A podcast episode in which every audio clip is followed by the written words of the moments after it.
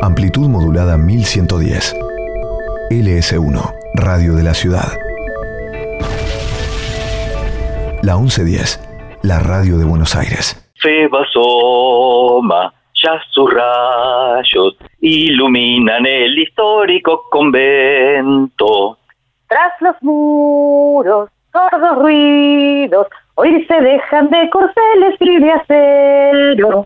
Son las huestes que prepara San Martín para luchar en San Lorenzo. El clarín estridente sonó y a la voz del gran jefe a la carga ordenó: avanza el enemigo a paso redoblado y al viento desplegado su rojo pabellón.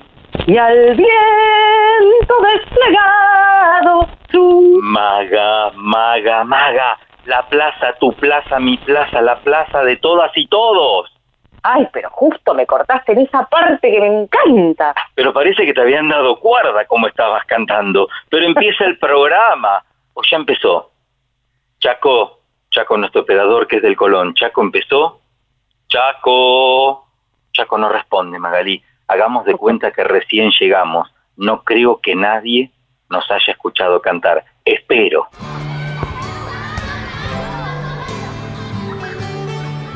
Buenos Aires tiene un montón de plazas, pero solo hay una a la que se llega por el aire. Plaza 1110, un lugar imaginario donde Martín Leopoldo Díaz te invita a explorar la música y los sonidos.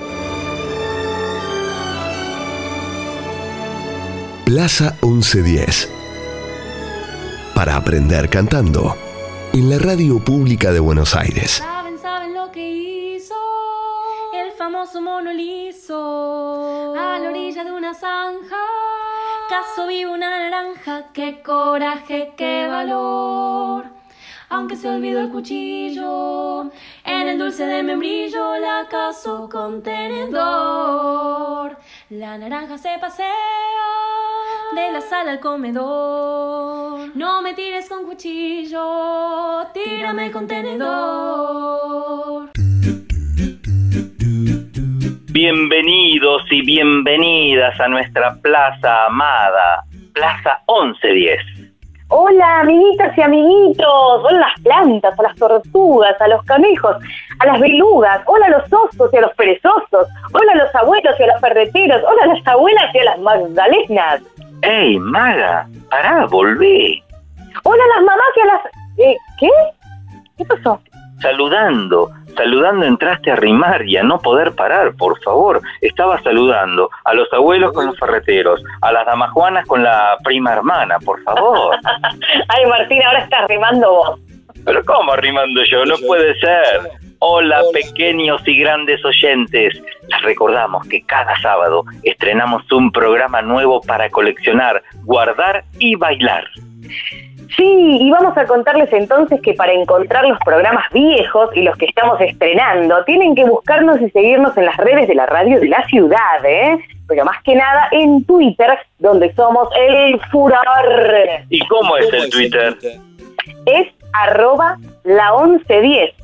Te digo y te repito, 1, 2 y 3, seguinos a nosotros en @1110. ¿Y dónde más estamos, Magalí? Y estamos en Mixcloud y ahora también, ¿dónde? En Spotify. Estamos invitados a tomar el té. La tetera es de porcelana, pero no se ve. Yo no sé por qué. La leche tiene frío y la abrigaré. Le pondré sobre todo mío, largo hasta los pies. Yo no sé por qué. Cuidado cuando beban, se les va a caer la nariz dentro de la taza, y eso no está bien. Yo no sé por qué. Detrás de una tostada se escondió la miel. La manteca muy enojada, el reto en inglés. Yo no sé por qué.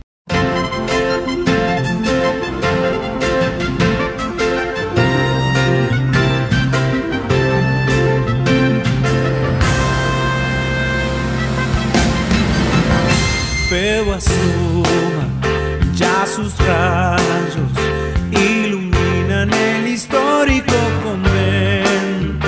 Tras los muros, sordos ruidos, oírse dejan de corceles y de aceros. Son las huestes que prepara San Martín para luchar en San Lorenzo, y el clarín estridente sonó, y a la voz del gran jefe a la carga ordenó.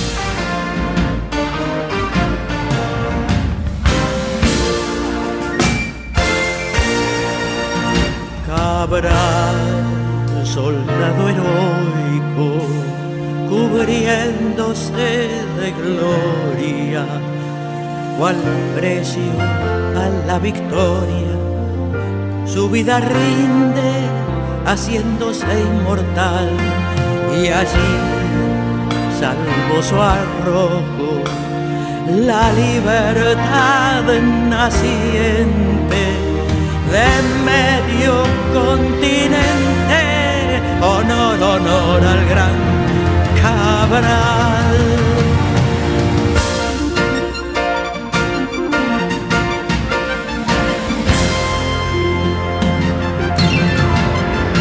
Cabral, soldado heroico, cubriéndose de gloria, cual precio a la victoria, su vida rinde haciéndose inmortal.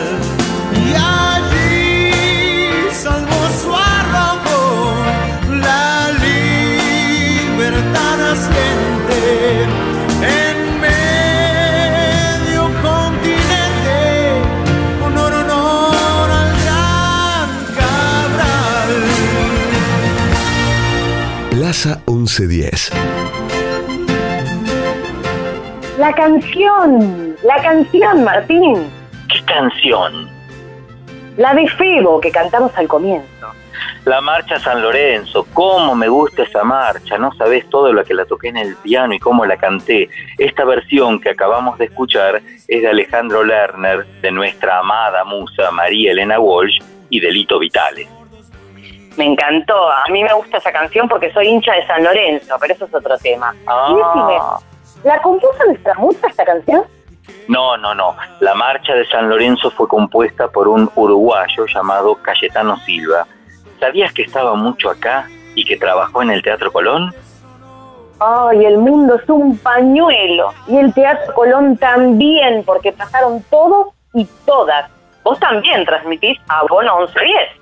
Por supuesto, transmitimos desde el Teatro Colón con Matías Chaco Palavechino, por supuesto.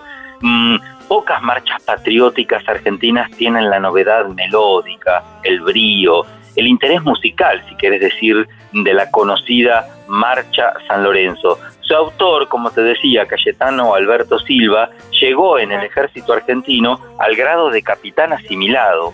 Mirá, fue periodista, compositor y autor teatral, y cursó estudios de música en la Argentina y los perfeccionó en Europa. ¿Qué tal? Pero qué bueno todo lo que aprendemos siempre en nuestra plaza. Y la musa siempre nos recibe, nos acompaña y nos despide. Y en el medio nos vamos de paseo por el mundo para descubrir la vida y la obra de las grandes estrellas de la música. Pero muchísimo más, y además la adivinanza, la música con objetos, las entrevistas, todo lo que ya sabemos.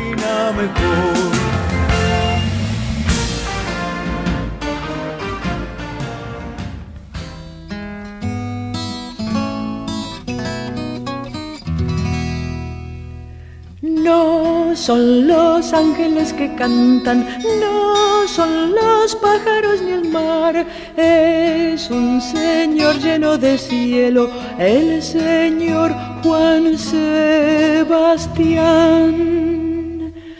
Hace muchísimos inviernos que lloriqueando en alemán nació entre fusas y corcheas el señor Juan Sebastián. Era chiquito y las canciones que le enseñaba su papá las repetía para siempre el señor Juan Sebastián. Era gordito y con peluca, indispensable como el pan, y cascarrabias a menudo el señor Juan Sebastián. Soñando en órgano y en clave a su país angelical, llevaba a príncipes y a pobres el señor Juan Sebastián. Está contándonos un cuento que no terminará.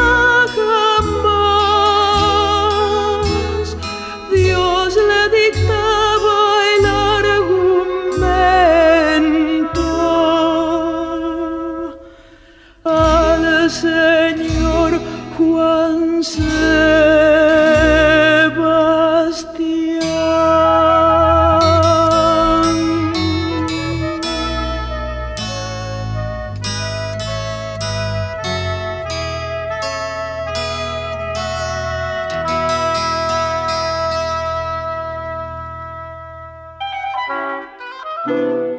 Plaza 1110. El pelotero musical de la radio de tu ciudad. Estamos invitados a tomar el té, la tetera de porcelana, pero no se ve. Yo no sé por qué.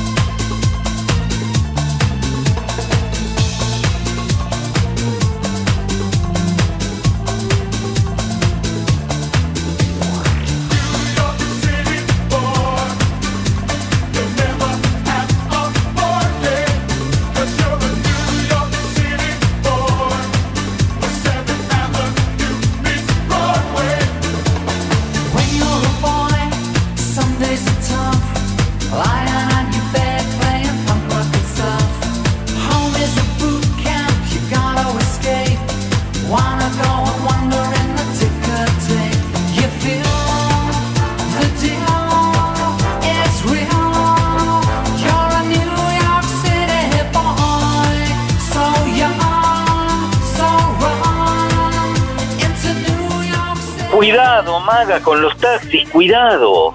Ay, son todos amarillos con letras negras. ¡Qué raro! ¿No eran negros con letras amarillas? En Buenos Aires sí. ¿Y dónde estamos?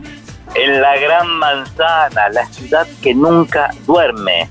The City That Never Sleeps, The Empire State, la moderna Gomorra, la capital del mundo, maga. ¿La qué? What? Do you speak in English? Oh, yeah. Estamos en la ciudad de los rascacielos, la hermosa y luminosa New York, New York.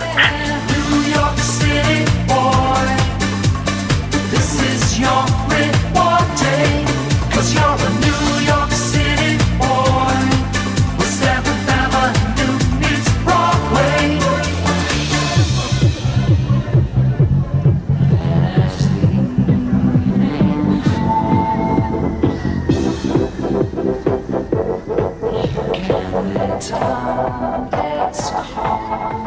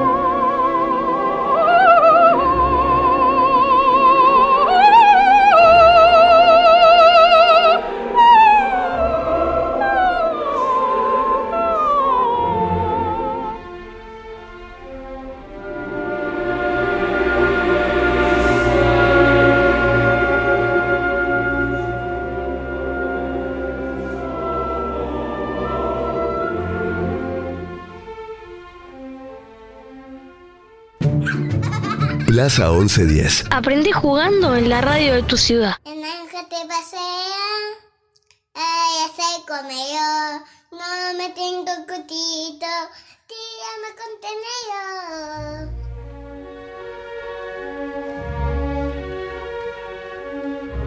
¿Y por qué vinimos a esta maravillosa ciudad? ¿Por quién más? ¿O por qué? O sea, guay. La señora que escuchamos anteriormente, Callas, Callas, se escribe Callas con doble L. Mira, Martín, no me voy a callar, ¿eh? No me voy a callar cuando yo quiera callarme. No me voy a callar nunca, porque vos sabés que a mí me encanta hablar. María. Magalí. María Ana Callas. Magalí Coan, mucho gusto, encantada. Y no me voy a callar, ¿eh? Que vinimos por María Callas, por favor, Magalí. ¿Quién es? ¿Quién es qué? Dale, Martín, decime el nombre de la cantante de hoy. María Ana Cecilia Sofía Callas. Uy, pero esos son como 10 nombres. Dale, Martín, dale, juega, dale. Yo te lo digo, pero vos no me crees. Digámosle María Callas. Pará, ya entendí todo lo que no estaba entendiendo. María Callas. ¿Y cuándo nació? Ay, quiero saber, contame todo. Bueno, sabés que María Callas nació el 2 de diciembre de 1923, acá, en Manhattan. ¡Cuidado! ¿Qué? ¿Con qué?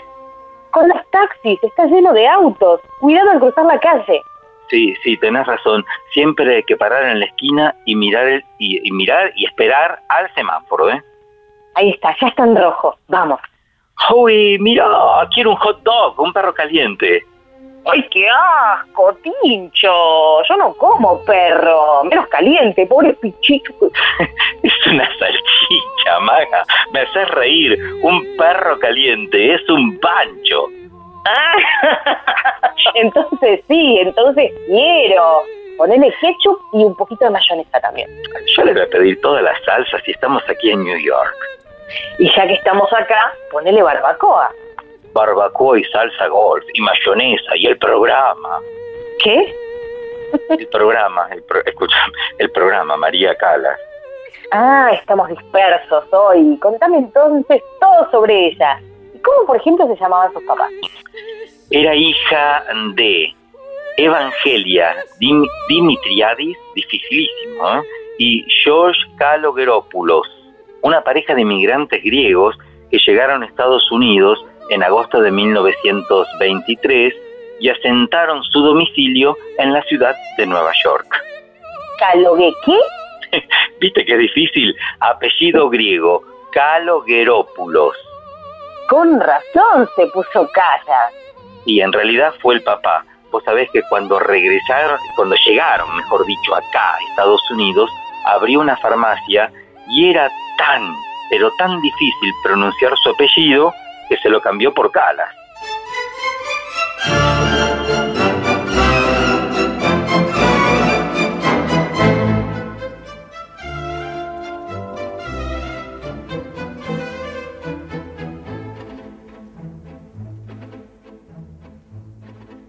Merce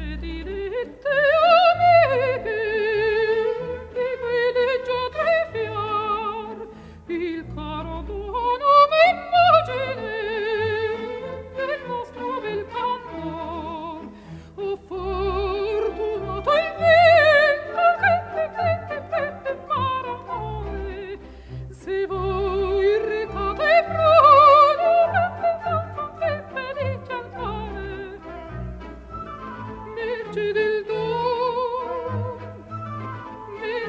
don, a sé,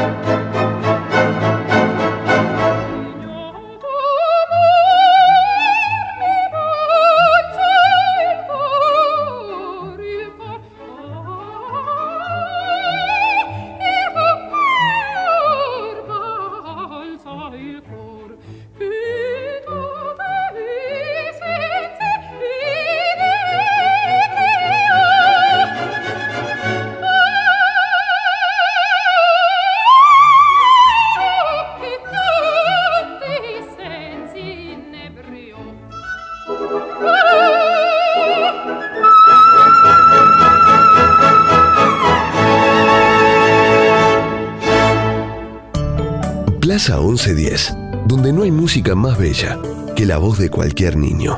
Un poquito caminando y otro poquitito a pie.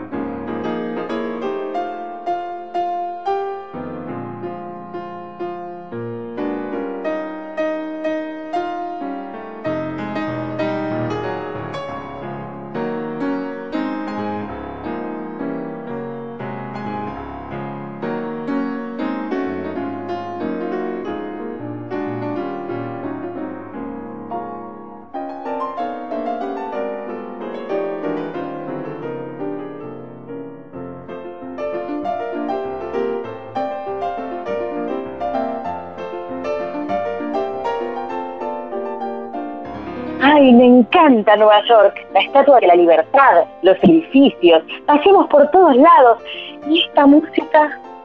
Pero Martín, no entiendo qué instrumento tocaba María. Esta música es nada más y nada menos que de otro músico neoyorquino espectacular, del cual ya nos ocuparemos en alguna plaza, el inigualable George Gershwin. Les cuento que el instrumento que tocaba, o mejor dicho, usaba María, era su propia voz. Magalí, María Callas cantaba como ninguna. ¡Ja! ¿No me vas a decir que Callas cantaba? No solo cantaba, cantaba como los dioses, como los que cantan bien, obvio, porque hay cada dios también, y fue la cantante de ópera más importante del siglo XX. No te la puedo creer, pero el papá cuando se puso Callas, ¿sabía que se iba a cantar? No sé, pero seguro que fue esas cosas raras de la vida. Cantaba tan hermoso que era llamada la divina por su extraordinario talento vocal. Y decime, ¿era mezzo? ¿Mezzo qué? Ay, Pincho, ya aprendí de los sopranos y de sopranos. ¿Esa qué era? A eso me refería. Claro, bueno, como aprendemos de música en nuestra plaza, Maga, ella era soprano, una soprano increíble.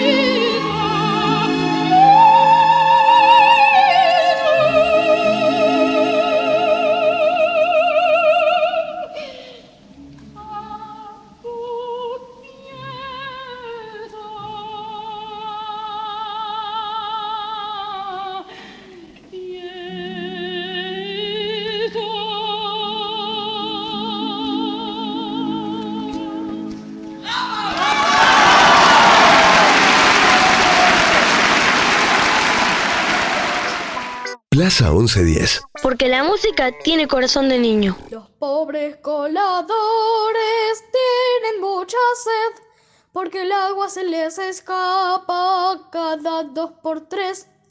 Yo no sé por qué.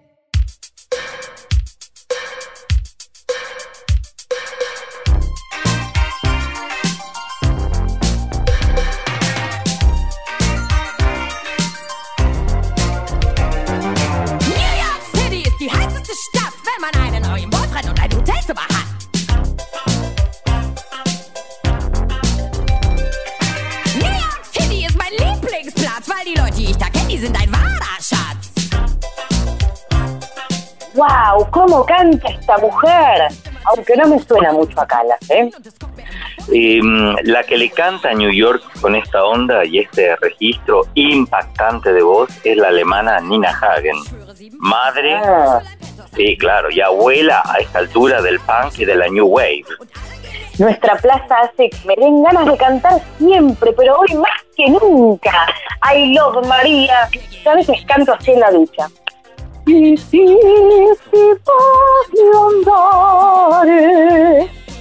ay, pero no conocí este caudal. Qué potencia. Your voice, Margarita. ¿Y qué seré? ¿Mezzo o soprano yo? No, yo creo que mezzo soprano. Y de las buenas. Ay, bueno, gracias. Contanos, Martín, que nuestros oyentes quieren saber. A ver, ¿ella vivió solo en United States? Vivió en muchos lados. Acá, en Atenas, en París y en Italia. ¡Y olé! No, en España no, aunque podemos decir que sin dudas era una ciudadana del mundo. Andiamo, bambini. And where estudió? En Atenas. Pero estaba en Nueva York, o sea, acá. Pero sus padres se divorciaron y al separarse, María viajó a Grecia con su mamá y su hermana Jacinti, volviendo entonces a adoptar su apellido original, Kalogeropoulos, que era una forma variada, femenina, de su apellido paterno, Kalogeropoulos. Ay, tengo un lío de apellidos y de nombres, no te imaginas, se me hizo una ensalada. Entonces es María Ana Cecilia Sofía Callas Caloguero, pero antes era Calo Pero Popopulupulupulupu. Algo así. I'm confused, excuse me. ¿Y dónde están los taxis yellow? Viajamos de nuevo, Maga, nos fuimos a New York. Como nos movemos con nuestra imaginación, en un abrir y cerrar de ojos nos movemos de una punta a la otra del planeta y del universo, también si se nos da la gana, o en este caso, si se nos canta. Mirá, estamos en el Conservatorio Nacional de Atenas y para inscribirse tuvo que falsear la edad, ya que no tenía 16 años mínimos. Estudió con una gran soprano, María Trivella, y después la técnica del bel canto con Elvira de Hidalgo, que la formó en la tradición del bel canto romántico italiano, que es tan difícil de interpretar. ¿Estamos en Grecia?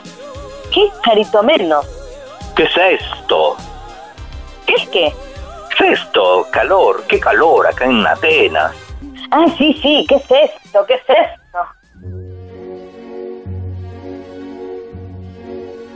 ¿Cómo cantas? Yo canto con tu libertad. Cuando lloras, también lloró tu pena. Cuando tiemblas, yo rezo por tu libertad. En la dicha o el llanto yo te amo.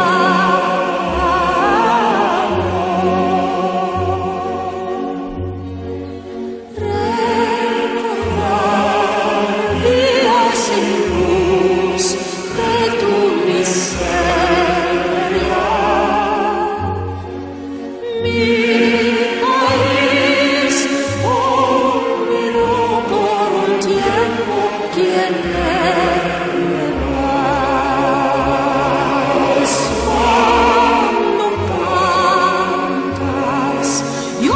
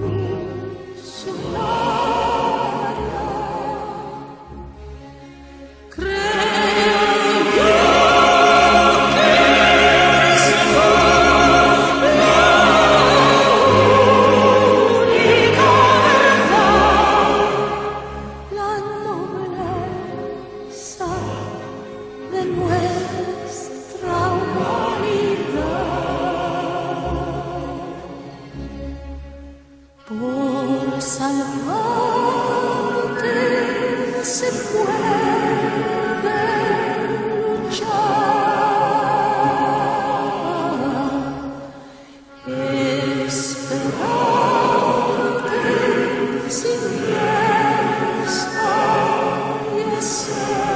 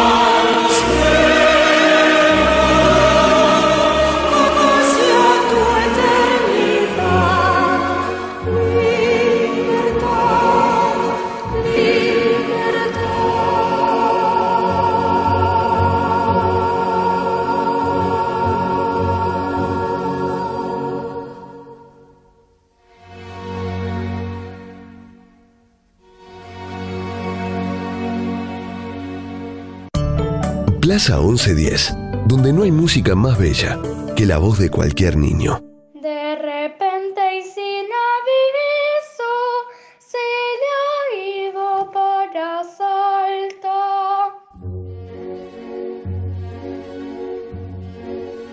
Cuando cantas. Qué emoción esta música y qué bella voz. Pero tampoco es María. ¿Qué está pasando acá, Martinopoulos? Magalopoulos, ya que vinimos en un rato a Grecia, me pareció lindo sorprenderlos con la voz hermosa de esta gran cantante griega, Nana Mouskouri, interpretando uno de los coros más famosos de Verdi, el Va Pensiero. Ay, pero qué belleza de programa estamos compartiendo hoy en esta plaza, que cada vez se agranda más. Y hablando de bellas y bellezas, ay, contanos más de María. Te cuento y les cuento, les sigo contando el cuento, que no es de hadas, pero es más o menos porque tiene que ver con todo lo que tienen los cuentos. Decía el cuento que en 1938 María Callas hace su debut profesional interpretando un personaje muy difícil, una mujer un poco celosa, Santuxa, en Caballería Rusticana, aquí mismo, en Atenas. Pero qué orgullo y qué felicidad para el papá y la mamá, verla cantar en su propia tierra. El papá no sé, pero vos sabés que la mamá, más o menos, ¿eh? ¿Pero cómo que más o menos? ¿Qué onda? No, la relación entre María y su madre era difícil. Como mínimo, no era una gran relación. ¿Pero por qué? ¿Qué es lo que pasaba ahí? Resulta ser que la mamá presionaba a María con sus clases, volvía loco a los profes para que le informasen minuto a minuto de los avances, y por otro lado se la pasaba comparándola con su otra hija, con su hermana. Sabés que la mamá le decía gorda y fea y que se salvaba gracias a la voz que tenía, algo terrible. Ah, pero tremenda. O sea que la madre le hacía bullying. Sí. Sí, años después vos sabés que María contaba que su mamá la apoyó solamente para tener algún sustento económico y que, si bien ella admiró la fortaleza de su mamá y le agradeció su apoyo, nunca se había sentido querida por ella. Algo terrible, Magalí. No, terrible. ¿Sabés que me hace acordar a esos padres y esas madres que llevan a los hijos para probarlos en las inferiores de los clubes? O a esos concursos de talentos también, para ver si los hijos los salvan. Oh. No, sí, terrible. Lamentable, es algo que pasó siempre, ¿eh? Y sigue pasando hoy en día. Qué bueno que siempre tuvo la música y el público que la amaba.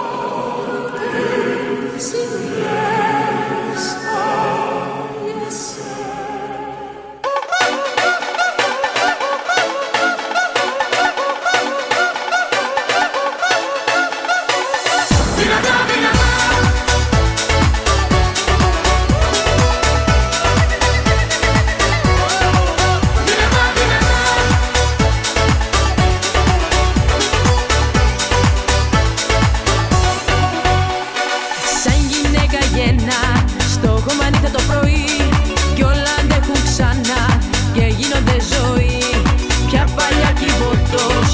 μέσα του χρόνου τις τοές. Βγάζει ακόμα στο φως ζευγάρι αναπνοές. Δυνατά, δυνατά, γίνανε όλα δυνατά. Τα δυνατά, δυνατά, δυνατά, σε ένα θέαμα γυμνό. Δυνατά, δυνατά, κι όπως πάνε του χορού τα βήματα. Με τα χέρια νύχτα, όλα τα περιθρονώ. Pero esto me encanta, qué ritmo endiablado hay en esta tierra. Esas panderetas, esas palmas, debe ser la brisa del Mediterráneo que no puedo dejar de bailar, Magalí. Ay, las caderas cobran vida, las caderas no mienten. Tú sabes qué palabra usar para hacerme suspirar. Ay, me siento ya tía de gira por Grecia con este dinata, dinata. Por Dios, qué energía. Dinata, dinata. Dinata significa tanto fuerte como posible, en griego moderno. En este caso sería algo así como fuerte posibilidad, y es una canción del dúo sueco-griego Antique. Es una bomba esta canción. Una bomba bailable.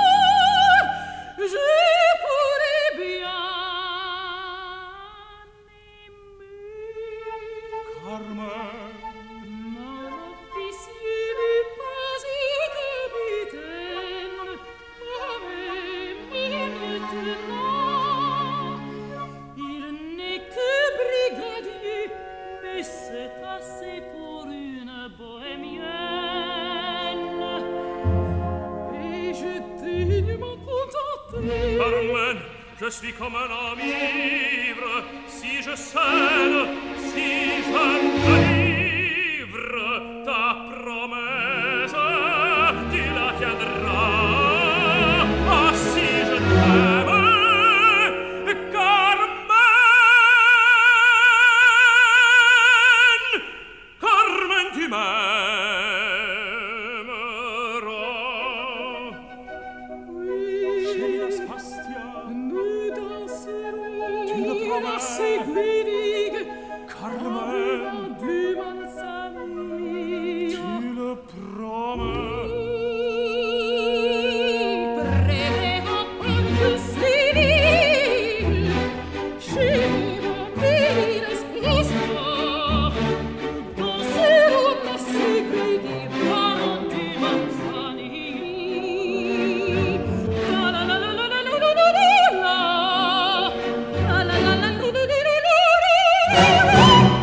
Plaza 1110.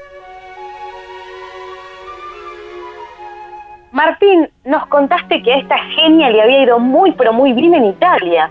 ¿Y cómo fue esta cosa?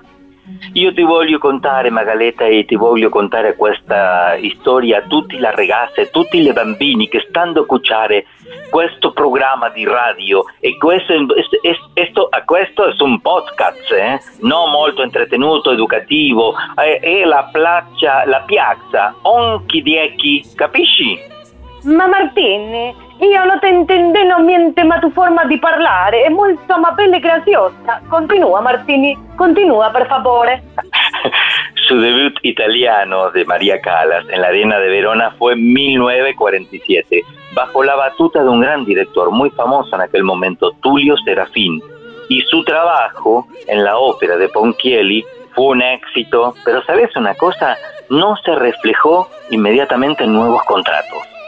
Y a veces pasa, viste, que la pegás, llenas el teatro, los críticos te adoran, la gente te aplaude y, sin embargo... El teléfono no suena. Así, a pesar del éxito y los elogios, nuestra amiga María se encontró de repente con que no tenía trabajo. Uf, ¿y entonces? Bueno, entonces, gracias al apoyo de su esposo, Giovanni Battista Meneghini, logró continuar sus estudios privados de canto y luego hizo una audición para Tulio Serafín en el difícil papel de la protagonista de Tristán e Isolda de Richard Wagner, una ópera muy difícil, muy larga, que se iba a presentar en el Teatro La Fenice de Venecia en la siguiente temporada. Vos podés creer que logró el papel y debutó así en el Teatro La Fenice de Venecia.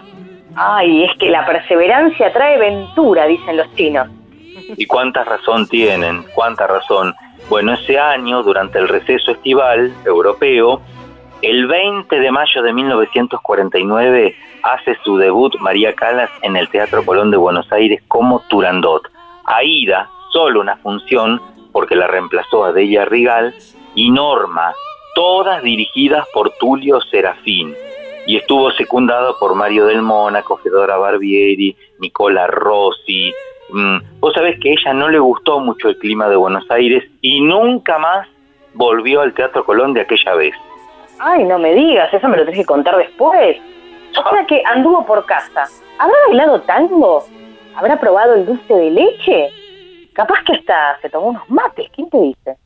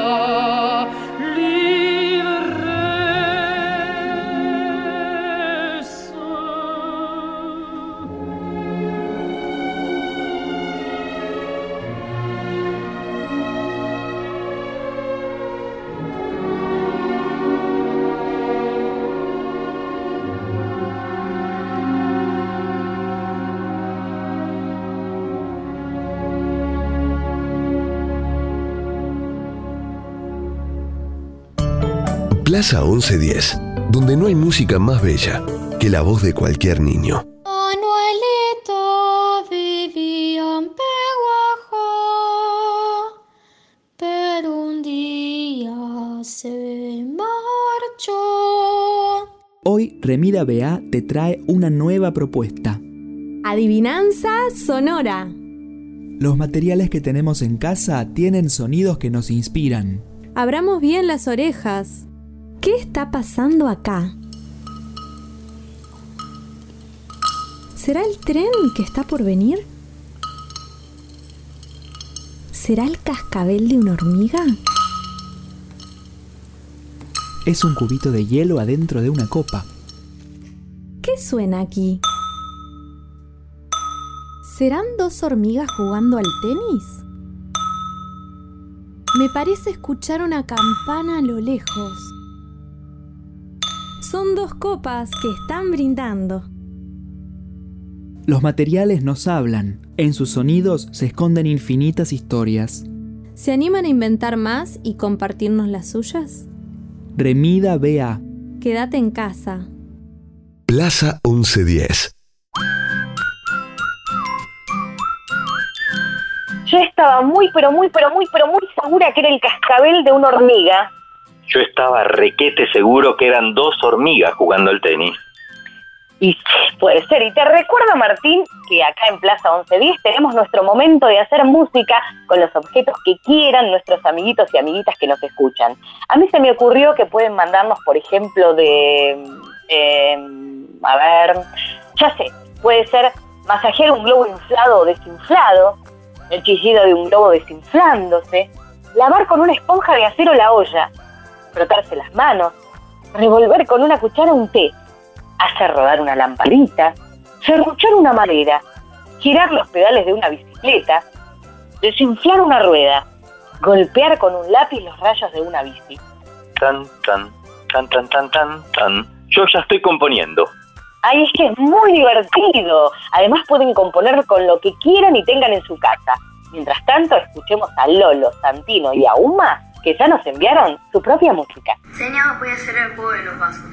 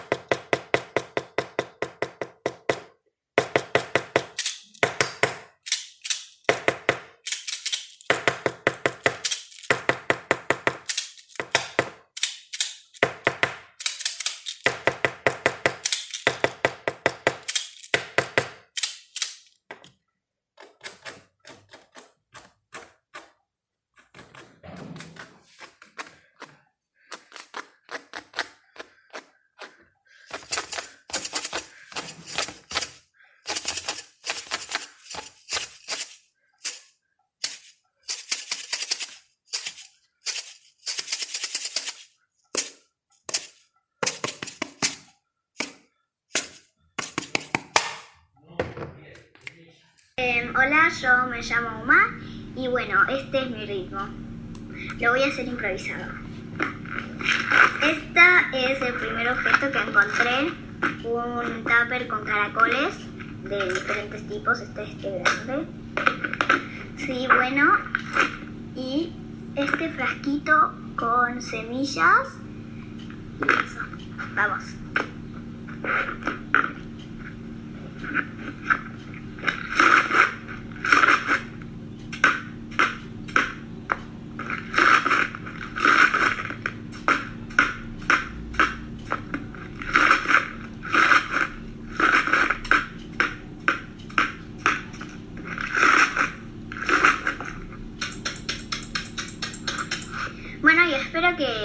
haya gustado.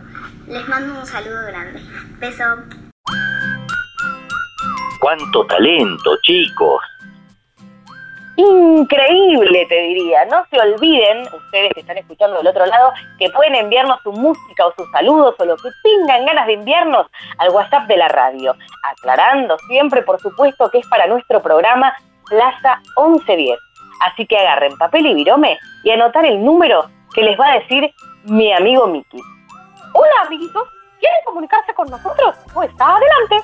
15 36 99 86 60. Va de nuevo. 15 36 99 86 60. Miki, un abrazo muy grandote. ¿Cómo estás? ¿Cómo estás? Qué ganas de verte. Bueno, por supuesto que las mamás y los papás también que se animen, también pueden enviarnos su música, y yo les quiero presentar hoy a Bombo Cova. Bombo Cova es una asociación civil para la integración cultural, proyectos sociocomunitarios, talleres, espectáculos, festivales y producción audiovisual. Tiene más de 20 años de trayectoria y un equipo de más de 20 artistas y profesionales. Está dirigida por el percusionista, compositor y profesor Santiago Comin. Utilizan un método llamado juego de ritmos para niños y adultos. Es una propuesta pensada para tocar en grupos de distintos estilos, con baldes como el rock, hip hop, la cumbia y el disco. 1, 2, 3, piso, lado, borde, centro, palo, pum, pa, pum, pum, pa.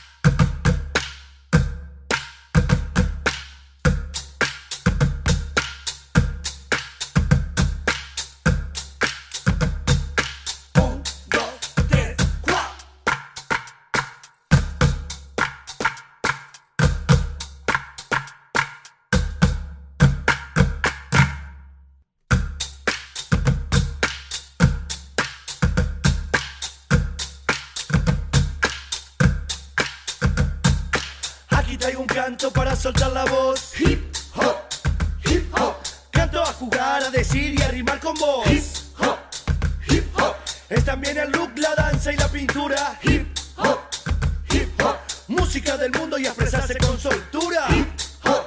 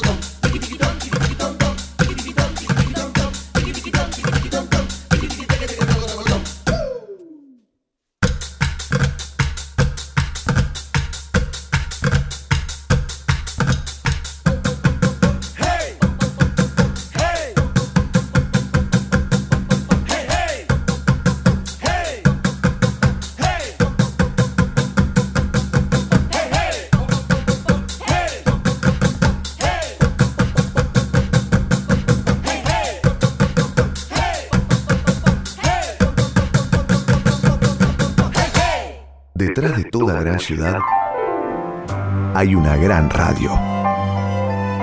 La 1110, Buenos Aires, en la radio.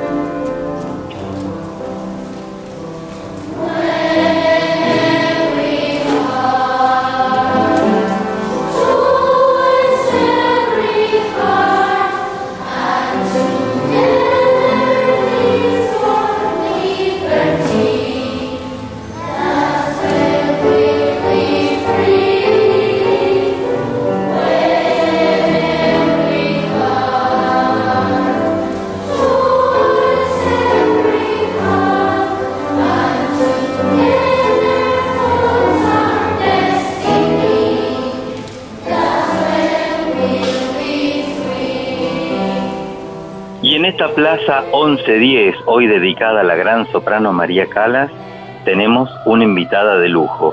Nos han contado que es muy buena docente, muy buena música. Estoy hablando de la profesora Irene Nocito. Irene, ¿cómo estás? Hola, ¿qué tal? ¿Cómo están? Bueno, gracias por esa presentación que me queda un poco grande, me parece, pero igual la agradezco mucho. Por favor, Irene. Bueno, Irene, contanos un poquito, ¿cuál es tu cargo y en qué escuela estás trabajando? Bueno, mi cargo es práctica coral infantil o coro de niños en la Escuela Número 9 del Distrito Escolar 15, que queda en Villa Urquiza. Sí. Y bueno, nada, la escuela tenemos la suerte de que hay dos cátedras de coro de niños, la otra cátedra la tiene la profesora Cristina Peralta, y bueno, yo estoy en esta escuela desde el año 2007, y bueno, haber entrado a esa escuela fue descubrir el universo de las escuelas de música del gobierno de la Ciudad de Buenos Aires, que es un regalo enorme que tenemos, un privilegio de poder tener 15 escuelas en esta ciudad de música abiertas a la comunidad, para los niños. Y bueno, y donde una de las materias grupales que se dictan es canto coral o coro. Sí. Y bueno, nada, la verdad es que son años de trabajo y de aprendizaje para mí, obviamente, porque acá no es que el aprendizaje se da en un solo sentido, sino que también los docentes vamos aprendiendo día a día en el encuentro con los niños. Y bueno, se trata de que es una materia formativa, pero también de disfrute, que acompaña el aprendizaje musical de los chicos, reforzando algunos contenidos musicales. Bueno, también trabajamos... Importante. ¿No? Claro, el coro siempre... Yo me dedico mucho a eso, en realidad. Soy profesora de, entre comillas, práctica coral. Sí, lo digo así porque, bueno, trabajo de eso. Vos has dicho algo tan importante. Estamos dialogando con la profesora Irene Nocito, de la Escuela de Música Número 9 del Distrito Escolar 15, la importancia de cantar y la importancia de cantar desde niños. Ahora, sí. El tema, vamos a hablar de una cosa tan importante que es como la tesitura, el registro de los niños. Cantar pero en un registro adecuado a los niños. ¿No te ha pasado que has ido a algunas escuelas a veces o escuelas primarias sí. y los niños cantan en tesituras equivocadas? ¿Podemos hablar un poquitito de eso, Irene? Justo, es un tema muy delicado, pero sí. Porque el tema de la tesitura es que los niños... Primero, que no podemos decir niños sin hablar de edades. Es decir, de acuerdo a su crecimiento, la voz va cambiando y sus registros se va extendiendo, podríamos decir así, ¿no? Salvo excepciones, hay muchas excepciones, pero digamos, con la edad y con el crecimiento corporal del chico también les va cambiando la voz y va creciendo su extensión. Sí, a veces hay canciones, hay que tener mucho cuidado y tratar de escuchar cómo ellos hablan, cuál es su tono de voz hablada, y a partir de allí tener en cuenta la tonalidad de la canción que vamos a elegir. Porque claro. A veces yo he notado que se canta o demasiado grave o demasiado agudo, sin dar herramientas como para poder llegar a esas notas. Los niños pueden cantar grave y agudo, pero se los debe conducir y ayudar con trabajo corporal, con trabajo de técnica vocal, ¿verdad? Sí. Está lo que ya en la voz humana tenemos un registro que coincide con lo que también se llama registro de pecho o registro de la voz hablada, pero después el niño tiene la posibilidad de ascender a lo que también se llama voz de cabeza o agudo. Sí, sí. Y bueno, y eso se va trabajando de a poquito, con juegos, con imitaciones, con onomatopeyas de algunos animales. Bueno, es lo con lo que yo trabajo, ¿no? Claro, claro, claro. Tratando todo de imitar con forma de juego. De la naturaleza o el ulular de una sirena, etcétera. Irene, otro tema importante también es el tema del repertorio, porque siempre hablamos de acercar a los niños y estimularlos para la música, pero yo creo, como profesor de música también que soy, que hace falta estimularlos con un repertorio que para ellos sea atrayente. ¿Cómo lográs vos esto, dar un repertorio atrayente para los chicos, pero que vos sabés lo que querés lograr? Ay, bueno, este también son todos temas fundamentales y difíciles para decirlo en pocos segundos o minutos. Bueno, el repertorio sí es fundamental, porque si uno les da una canción que a ellos les guste, obviamente que se van a entusiasmar. Por otro lado, yo les digo a ellos, y lo digo siempre, que el canto coral nos permite llegar a un montón de músicas que por ahí con el instrumento, en el nivel que están, no. Eso lo digo hasta, yo también doy clase para adultos y se los digo a los adultos, que a veces por ahí con mi instrumento ahora no puedo hacer Mendelssohn, pero con el canto sí, ¿me entendés? La voz es un vehículo que nos puede llevar a cantar todo tipo de repertorio. Entonces, lo que yo hago es por ahí dar alguna canción conocida cada tanto, o de rock nacional, que yo sé que ellos conocen, no por haberlas vivido, pero por ahí la escuchan, digamos, la tienen escuchada de lo que cantan los padres, de la música que se escucha en la casa. Vamos eligiendo algún tema de esos, por un lado. Y por otro lado, yo digo la alternancia, eso es lo importante, un poco y un poco, o sea, algo conocido, pero el problema con lo conocido es que no siempre se adapta a un arreglo coral, claro, porque hay canciones que no es imposible hacer en coro, nunca van a sonar bien porque están hechas para un solista o, en fin, su disposición es más para un canto solista. Pero bueno, así todo, algunas cosas hemos hecho, o canciones de Disney, por ejemplo, que a los chicos les gusta.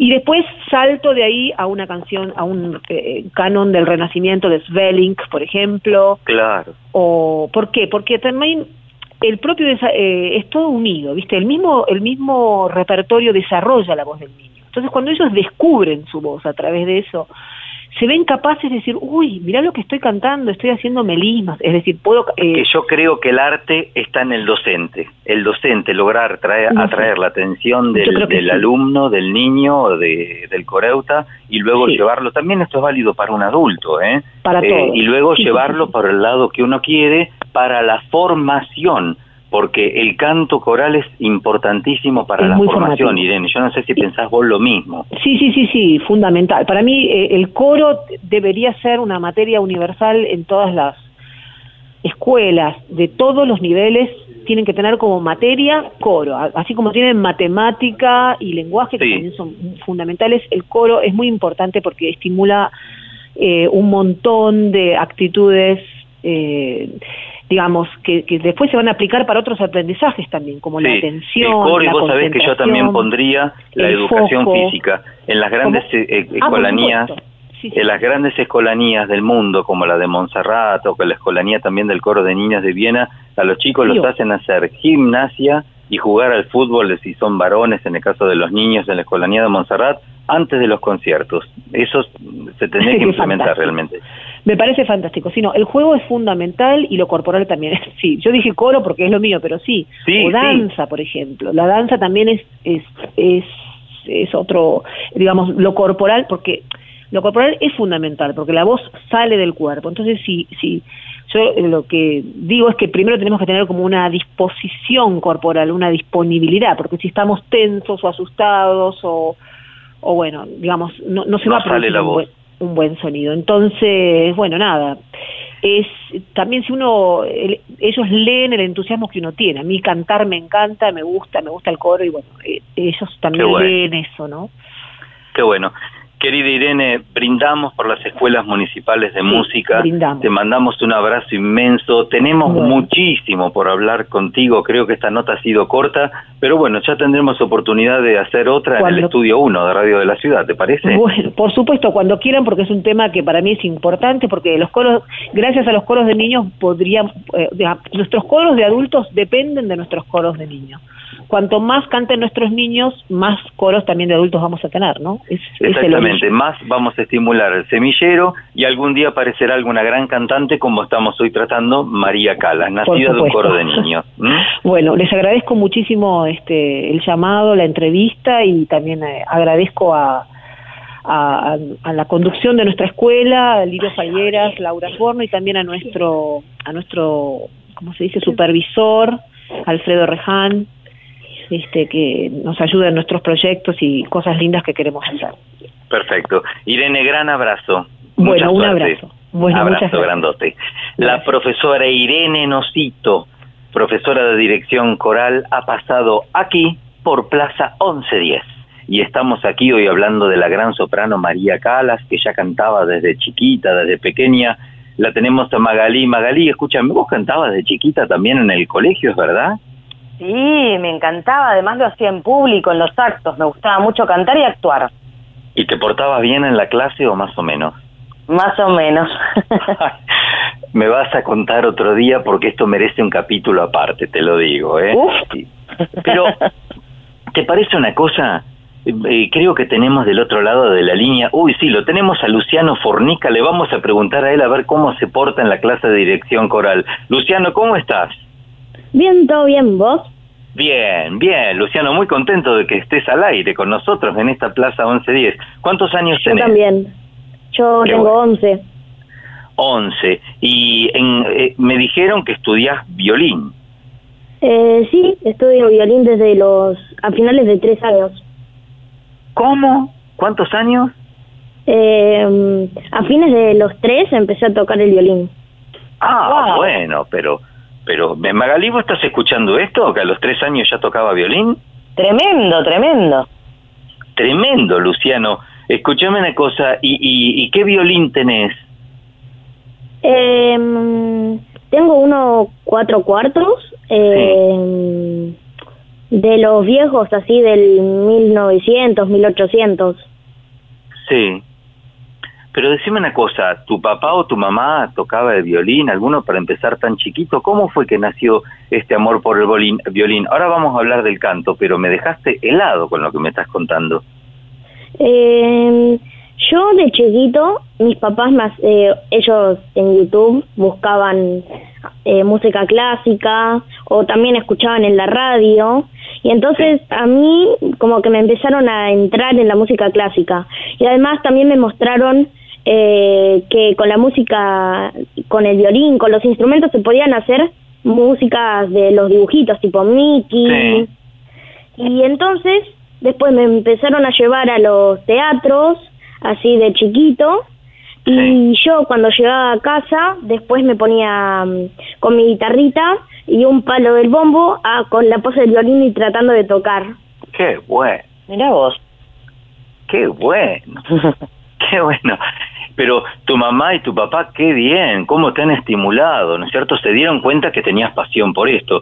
Yo creo que si estás ya en este punto, vas a ser un gran violinista. ¿Te gustaría ser un gran músico, vivir de la música, recorrer el mundo con el violín? Sí, estaría bueno. Qué bien, no sabés la alegría que me estás dando, Luciano. Ahora, para tocar el violín, vos tocas el violín, que es un instrumento que canta. Entonces, es primordial, creo yo, cantar. ¿Vas al coro, entonces, vos de la escuela? Sí, yo voy al coro de la escuela y estoy con Cristina. Bien, bien. Es la escuela número 9, ¿no? Del Distrito 15, que estás... sí, la que está en Triunvirato, sí. En Triunvirato. ¿Cuántas veces tenés práctica coral? Tengo una vez a la semana. Sí. Este año, no sé qué días me tocaba, porque empezó todo esto de la cuarentena, pero claro. Generalmente el año pasado tenía una vez por semana. Sí, sí. ¿Sos primera voz? Cuando tenía así una, o sea, para tocar en público, una clase abierta. Claro. Claro. Amigos, estamos dialogando con Luciano Fornica, que tiene 11 años, estudia violín y cursa canto coral en la Escuela 9 del Distrito Escolar 15. ¿Sos primera voz, segunda o tercera, Luciano? Yo soy primera voz. Bien. Bien, bien. Vos, viste que todo el mundo quiere ser primera voz, porque generalmente las primeras voces llevan la melodía. Claro, sí, están más centradas. Claro, claro, claro. Y los que a veces las terceras voces piensan que es como es algo menor porque es tercera voz. Y yo te digo que para mí la más difícil es la segunda voz, esa voz del medio. Sí, porque tenés que hacer el acompañamiento. Claro, la melodía, tejer la armonía, ¿viste? Claro, te tenés que estudiar la de la primera y la tercera para poder tocar las notas en el momento preciso. Claro, claro, claro. Decime una cosa, ¿qué es lo que más te gusta de la clase de coro? Porque, mira, yo soy pianista y los pianistas vivimos practicando y tocando solos. Vos, violinista también, otro tanto. ¿Qué te gusta de la clase de coro? Me gusta estar con compañeros así, acompañado, y cantamos juntos. Me gusta estar al lado de mis amigos y sabiendo que ellos son, no sé, segunda voz y yo soy primera y entonces nos acoplamos. Claro. Vos viste qué lindo cuando uno escucha a otro compañero cantar al lado y la voz se acopla y es como que sale la voz desde, no sé, desde los pies de abajo de la tierra. Es hermoso sentir eso. Sí, muy lindo. Luciano, ¿y qué obra ha sido la que has cantado y la que más te gusta y la que menos te gusta cantar? De la obra que más me gusta es Gaudeamos Oria. Pará, ¿me estás hablando del coro? Sí, del coro, del coro. Ah, ok. Sí, Gaudeamos Oria. Odie es la que más me gusta. Sí. Y la que menos me gusta, creo que es el Quodlibet folclórico. Ah, mirá. Mirá, escúchame una cosa, por favor. Total es un segundo. Cantanos un poquito de la que más te gusta. Ahora, sí, sin miramientos. Dale. Ok. Gaudeamus, gaudeamus, gaudeamus, odie. Gaudeamus, gaudeamus, odie. Bravo, Magalí. Bravo. Qué bien, Magalí, ¿no es cierto? Qué lindo. Qué lindo, qué lindo.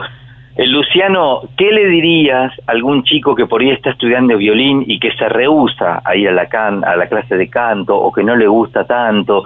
¿Qué le dirías vos por tu experiencia? Porque yo creo que a vos te gusta mucho. A ver, ¿cuáles serían tus palabras? Yo le diría que vaya a la clase de coro porque le da como... le hacen aprender las notas, aprender a la duración de las notas, cómo acoplarse con los otros, a chicos que tocan en una orquesta. Sí, sí. Y yo creo que a compartir también lo que vos dijiste, porque los instrumentistas, viste, que estamos todo el tiempo solos. Claro, sí. A divertirte, a jugar un rato. Bueno, Luciano, yo te invito que una vez que pase la cuarentena con estos programas especiales de Plaza 1110 que estamos haciendo, te vengas con el violín al estudio, yo te voy a acompañar en el piano y vamos a hacer un dúo y después vas a cantar. ¿Qué te parece? Me parece bien. Bien, ok, me gusta la idea. Decile a tu mamá, a Valeria entonces y a tu papá Alberto que es un hecho y que después de la cuarentena te tenemos en el estudio. ¿Puede ser? Dale, sí, ya les aviso. Me encanta. Luciano, un abrazo inmenso, a darle para adelante con el violín y con el canto coral, siempre. Dale, muchas gracias. Bueno, abrazo. Grandote. Chao, chao. Chao, Luciano. Luciano Fornica, un genio, Magalí, Increíble, me encantó. Increíble. Muy clara, muy clara. Violinista y aquí el hombre cursando canto coral en la escuela número 9 del distrito 15 ha pasado por Plaza 1110.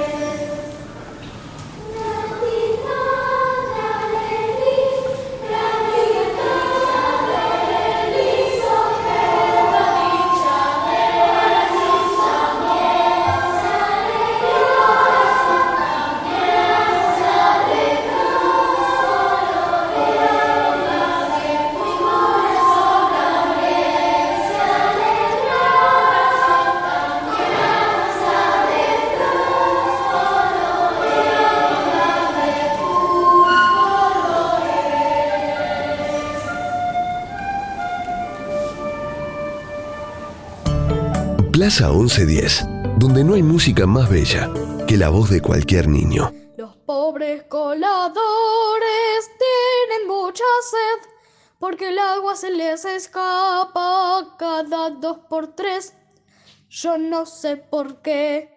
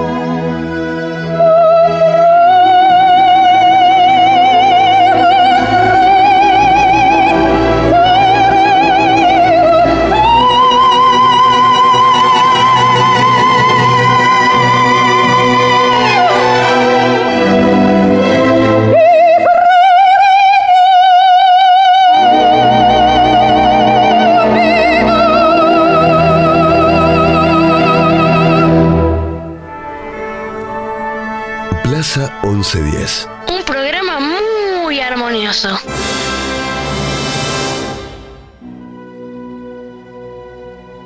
¡Qué paseo por este programa! Sí. Un paseo por el mundo y por los mundos. El mundo de los sonidos y el mundo de las escuelas que, como siempre, nos acompañan en este genial recorrido. Gracias por estar siempre a las profesoras y profesores de las escuelas de música de la ciudad y a sus alumnos también y alumnas. A todos les mandamos un fuerte abrazo musical. Y unos besos como notas y como acordes. Why not? ¿Seguimos con la Callas? Seguimos. Bueno, les cuento que en Venecia se iba a representar la ópera I Puritani de Vincenzo Bellini. Vos sabés que a Vincenzo Bellini le decían el Chopin de la ópera.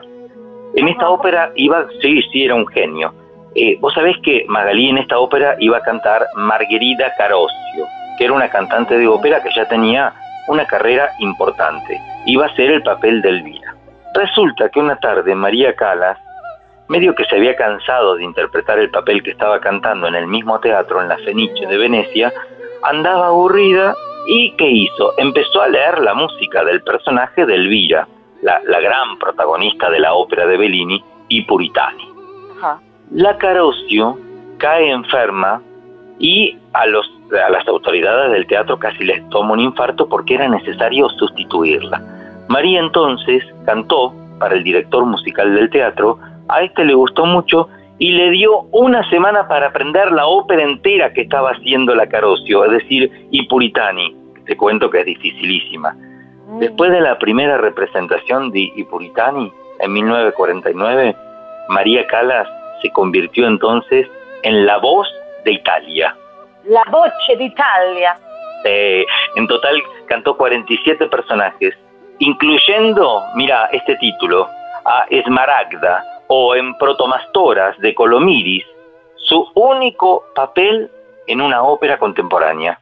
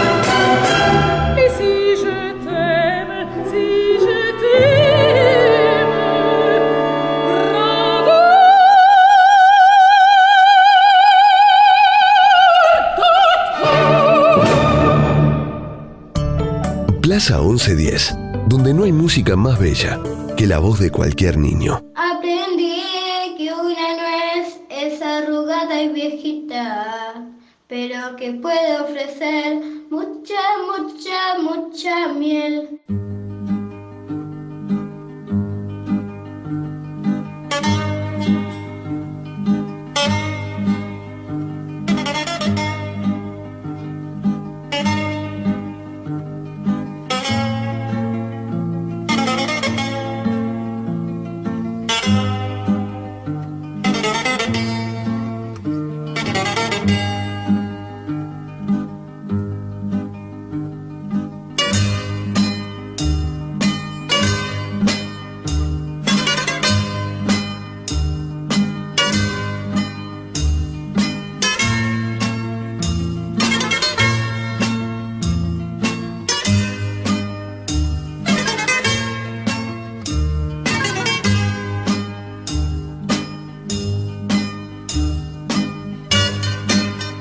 Sus máximas creaciones fueron Norma, Medea, Violeta en la Traviata, Lucia y Tosca, seguidas por Elvira en Los Puritanos, Lady Macbeth en Macbeth, La Gioconda, Il Trovatore, La Sonámbula, Ana Bolena, Ifigenia, Madame Butterfly, Turandot, Rosina en El Barbero de Sevilla y Armida.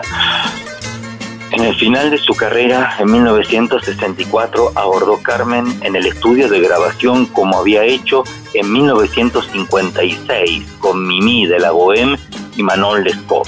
Papeles que nunca cantó en escena, como tampoco cantó Neda de la ópera y Pagliacci, una ópera preciosa. Tuvo un gran amor, Magali, el multimillonario nazi, con quien no tuvo mucha suerte. Dejó de cantar para vivir un gran amor, aunque luego regresó, pero vos sabés que su voz no era la misma. Podemos decir que luego se reclutó en su departamento en París, donde vivió sola. Es decir, que ella se sentía un poco sola, aunque el mundo la adoraba.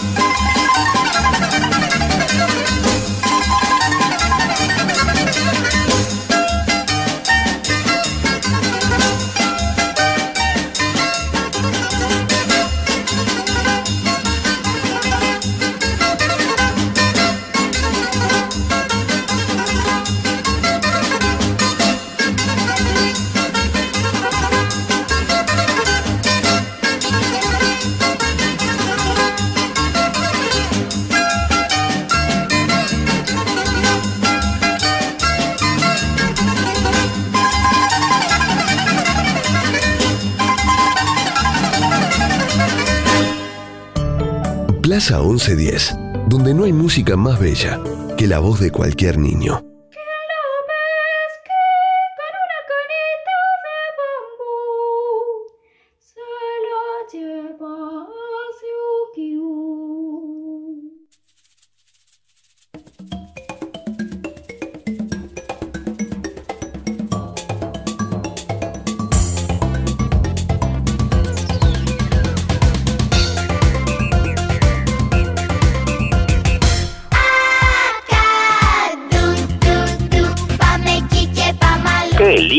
Canciones infantiles cantadas por chicas y chicos de todo el mundo y que vamos descubriendo en cada programa. Así es, lindas voces y canciones pegadizas como esta a cantón del grupo Susunia, un grupo formado por niñas y niños. alegría contagiosa y aire fresco en nuestra plaza 1110, hoy dedicada a la enorme soprano María Callas. Y cine, es verdad que hay interpretaciones que ella ha hecho que son consideradas las mejores. Totalmente, es así. Hay grabaciones en estudio o funciones en vivo que son consideradas por críticos y público versiones definitivas o las mejores hasta la actualidad. Como mínimo, se las considera legendarias. ¿Y cómo cuáles, por ejemplo? Uf, mira, necesitaríamos una plaza 11-10 entera nada más que para hablar de sus interpretaciones, pero qué sé yo, a ver, La Ida, que hizo en México, por ejemplo, en 1951, y I Puritani de la Scala, uno de los principales teatros del mundo, en el año 1953, Medea en Florencia de 1953, Tosca, en especial la versión discográfica, considerada definitiva, de 1953, y así que te puedo decir, Magalí, decenas de interpretaciones. Además tuvo ciertos roles que se consideran notables, como Abigail en Nabucco, Turandot, en su famosa reposición en el Teatro Colón en 1949, y por supuesto su famosa Rosina de El Barbero de Sevilla, para una grabación del año 1957.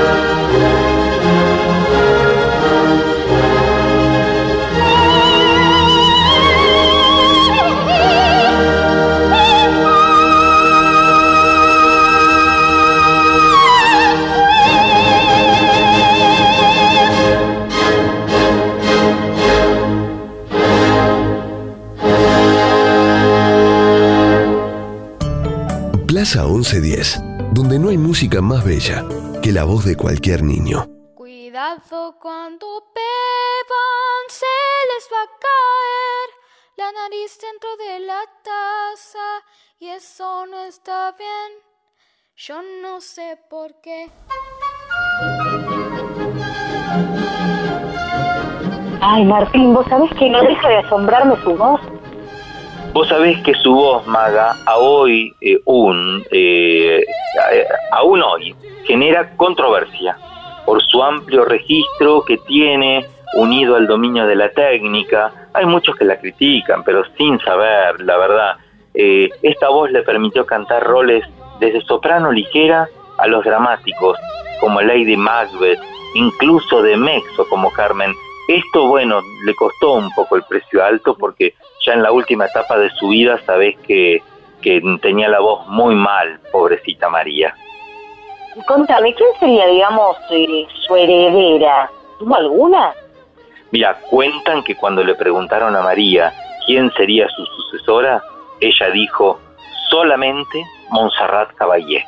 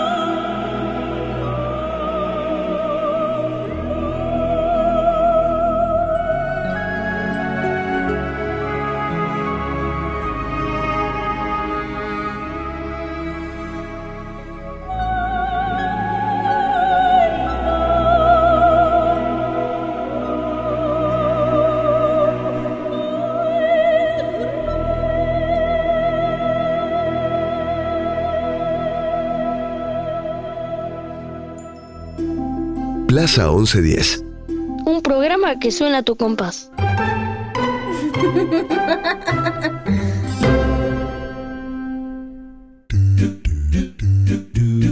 ¡Qué buena plaza! ¿La próxima viajamos o nos quedamos? Nunca se sabe, Magalí. Con la música siempre se viaja. ¿Te parece cerrar este hermoso programa de Plaza 1110 con nuestra musa? Ay, sí, Martín, que me encanta escuchar a María Elena Walsh.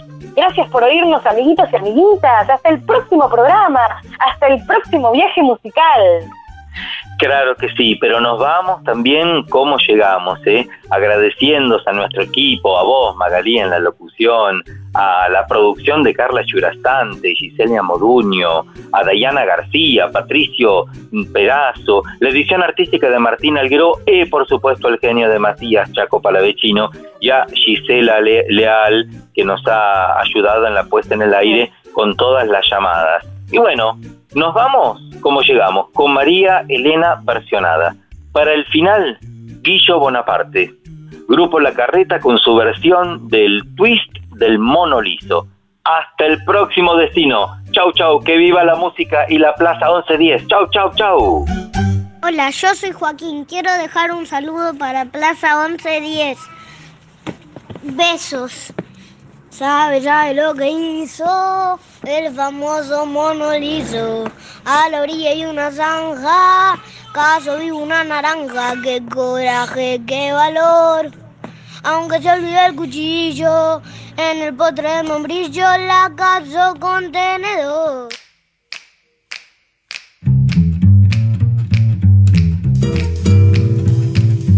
Batman, Batman. ¿Saben lo que hizo el famoso mono liso?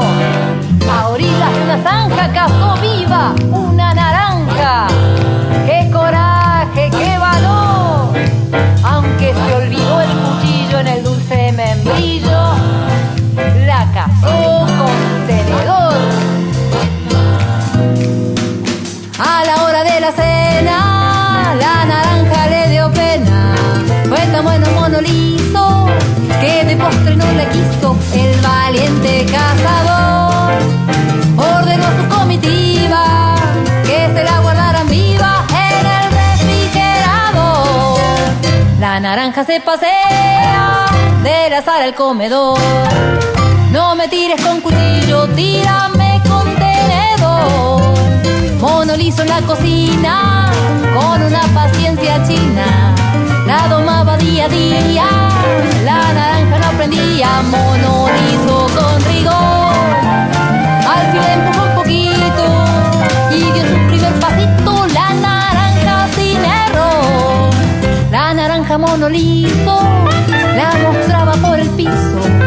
Otra vez de visita la llevaba en su jarrita, pero un día entró un ladrón. Se imagina lo que hizo. El valiente mono liso dijo: ¡ay, qué papelón!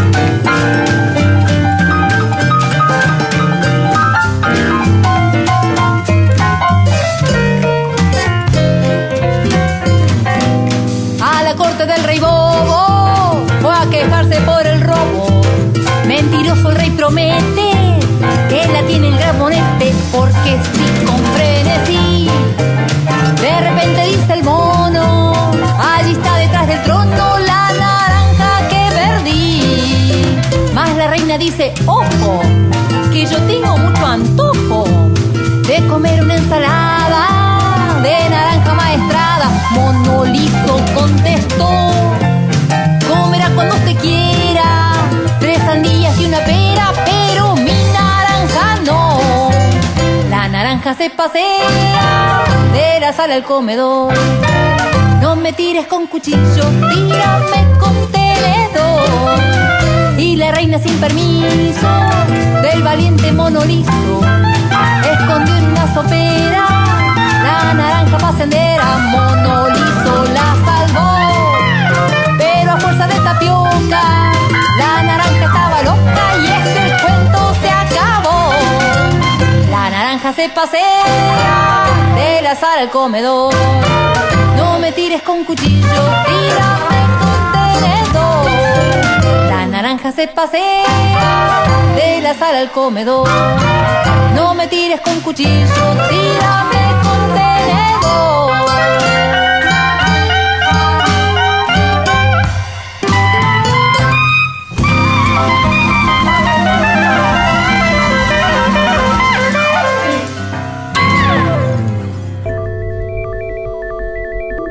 amplitud modulada 1110. LS1, Radio de la Ciudad. La 1110, la radio de Buenos Aires.